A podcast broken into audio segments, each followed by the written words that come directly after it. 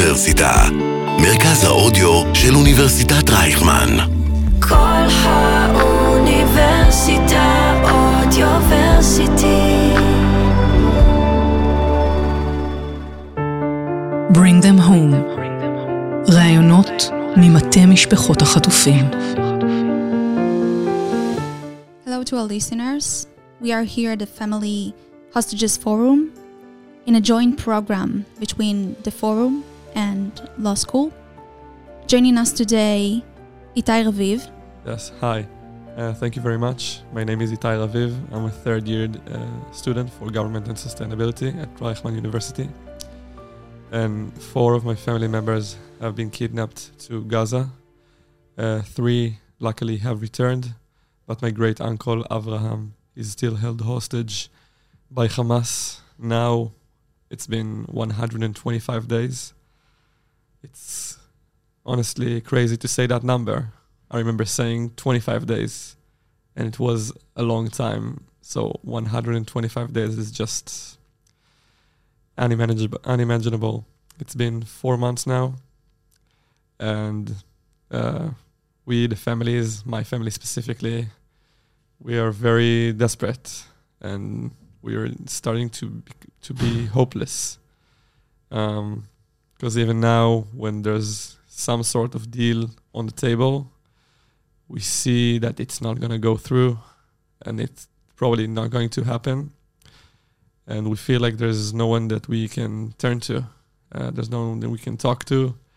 Uh, and people and the government and everyone pretty much care less and less uh, about the families and about the hostages. And it's uh, very difficult. Uh, I can share about my family. We would love to hear. Yeah. So, again, like I said, it's my grandfather's uh, younger brother, Avraham. He's been living in Kibbutz Nir Oz for almost six decades now. He used to live there with uh, Ruti, his wife, uh, who was also kidnapped. Uh, they had a small family, a son and a daughter. Uh, their son, Roy, used to live in the kibbutz as well with them. He was murdered on October 7th when he was 50. Their daughter, Karen, uh, lives in Kfar Saba with her partner, Avi, and their son, Ohad. Karen and Ohad came to visit Nir Oz, to visit grandma and grandpa on, on October 7th for Simchat Torah, for the holiday. And the four of them found themselves in this horrible hell on that Saturday morning. At the beginning, we lost contact with them. And the story is pretty much like all the stories you hear. We lost contact. We didn't know what, what's happening. We thought the beginning maybe there's a power outage, maybe there's some, some some sort of internet connection issue. But later on throughout the day, when some other uh, family members spoke on the news on Channel 12 and said, I saw my family being kidnapped, we slowly understood that this is probably their fate. Only a few days later, we found out that Roy was murdered, uh, my cousin, Avram and Ruti's son, and the other four of them have actually been kidnapped. Can you take that, take us to the moment when you realized that they were kidnapped? So on October 7th uh, itself, on that Saturday, everything was confusing. Nobody understood anything. I think we actually realized that only the day after. We understood, okay, and we spoke to f- other members of the kibbutz, and they told us, listen, your family members are not on the list of the dead, of the people we saw dead, and they're not within the survivors. So our assumption is they're kidnapped. Also, their house luckily was not burned and there wasn't any signs of there weren't any signs of violence there so we understood our assumption was and it was correct that they were kidnapped because we understood that this is something that happened and now it feels so rational for us that there are fa- there are, mem- there are uh, civilians that are held hostage in Gaza in the tunnels. But on October 8th and 9th and at the beginning it was it, it was hell. It was a nightmare. A new reality a new like movie that we all started to live in. And now it makes sense to us because we've been living this movie for the past four months but the beginning it was something that doesn't even make sense. I remember I kept saying to people, I have four family members who have been kidnapped to Gaza. And I was like, what am I even saying? It doesn't make sense. How can I say these words? And I think this is the also the issue now that the fact that I say it and it sounds reasonable, like something that okay, it happens. It's it's sad and it just shows us that our situation is not good because we've become used to what's happening. Also today, there was a news article about another hostage that was found to be dead in captivity. Okay, nobody cares pretty much. It's not even top of the news now. They talk about some polit- politic stuff. They talk about the government. They talk about whatever. The hostages are becoming less and less important for the press, for society, for the government, for everyone. And this is a terrible issue. And this is what we've been warning since day one that's going to happen. And this is what we had been told by uh, previous families of uh, soldiers who have been kidnapped. For example, uh, Ron Arad's family. They told us, don't be nice. Don't let anyone forget. Get the pictures. Get everything. And this is another uh, another chance to say thank you to uh, where we are at the moment for the hostage uh, for the families of the hostages forum that have provided the families with so many materials and so many resources to make sure that nobody forgets uh, about them and this is what we continue on do- doing uh, but unfortunately uh, this is reality and there's some better news in air quotations you mentioned the public um, in what way do you see that we can continue support you? Continue talking about it like we're doing right now. And this is the, the issue that you need to talk about anywhere, everywhere. In university, in your workplace, uh, with your friends, with your family, on Facebook, on Instagram. This week there was the challenge for uh, show yourself how you were when you were 21 the people I want to see out there 21 are the hostages. Some of them are not even 21 yet.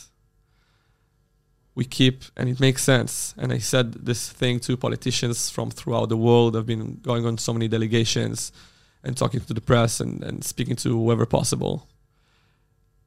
It makes sense that our thoughts and our actions are diverted by, by other things, by anti Semitic actions, by the Houthis, by Iranians, by whomever but we must always go back to those who are suffering right now as we speak. This is happening now. They're still there. There are live people there that can be saved. This is what we need to remember. They can still be saved.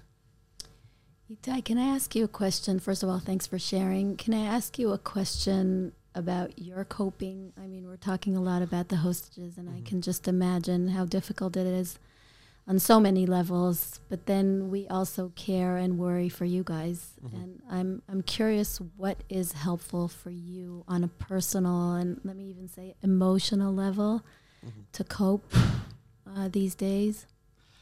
Yeah so sorry. First of all therapy.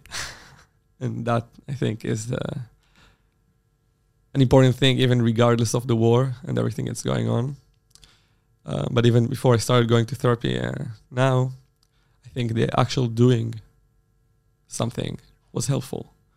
I think we all saw that within Israeli society.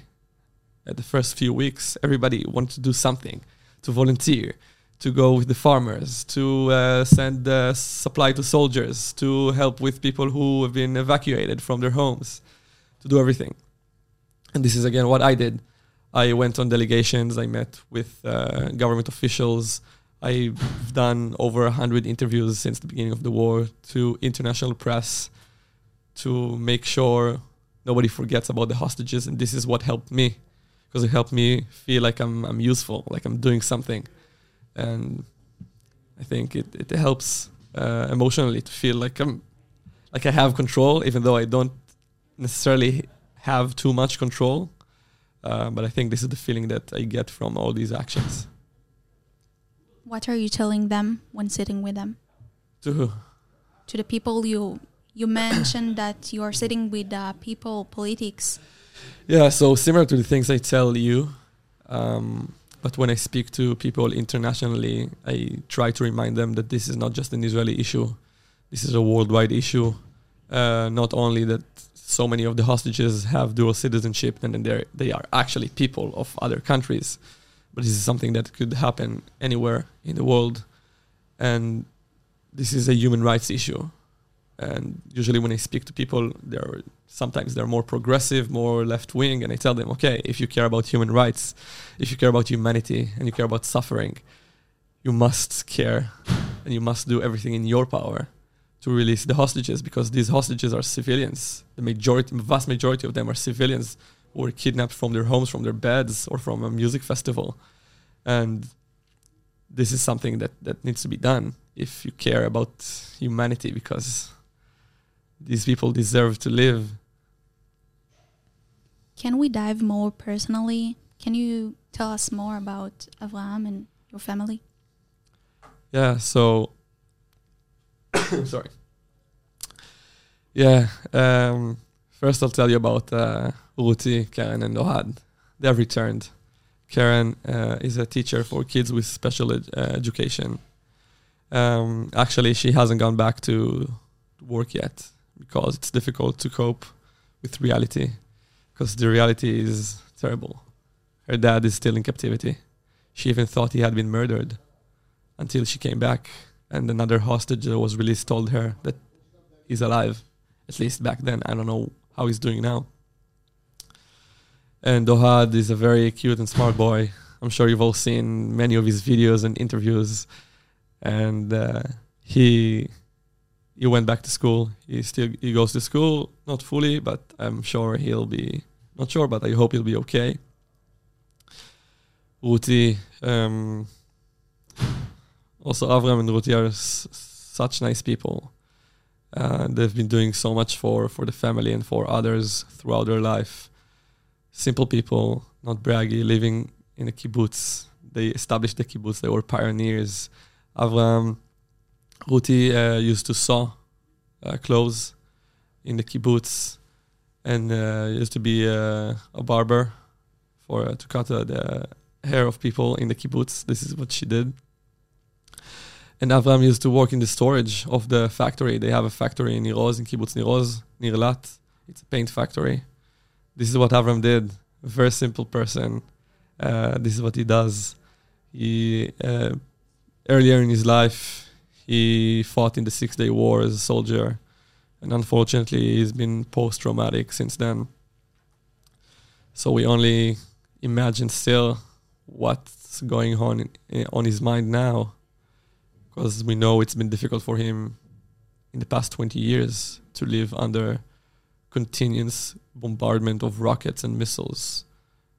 And he even had 15 years ago, he had a near death experience when he just left uh, for lunch uh, from his shift in the factory. And while he was out for lunch, a missile hit the factory and killed his friend. So October 7th wasn't something new. It was new in the in the brutality and the scope of it. But they have been abandoned and left alone even before that by by the country. And then again on October 7th, and now again when they're still there. When you, when you look at them now, when they're back, um, worried so much for Avram, what do you think is helpful in terms of their resilience to go back? You know, we're very concerned about the mental resiliency, um, which is on top of the physical uh, damage that has been done when they were in captivity. As a family member, what do you think, Itai, is so important for them now, both on the emotional level, social level? I think two things. Uh, being close to family members, you know that whenever they're with us or by other family members and they feel loved and hugged, it helps without a, without a doubt. And I think the other thing is actually seeing again the public caring for them and going to uh, the rally every Saturday and seeing people and seeing that the topic is on the news people discuss it and people care about it.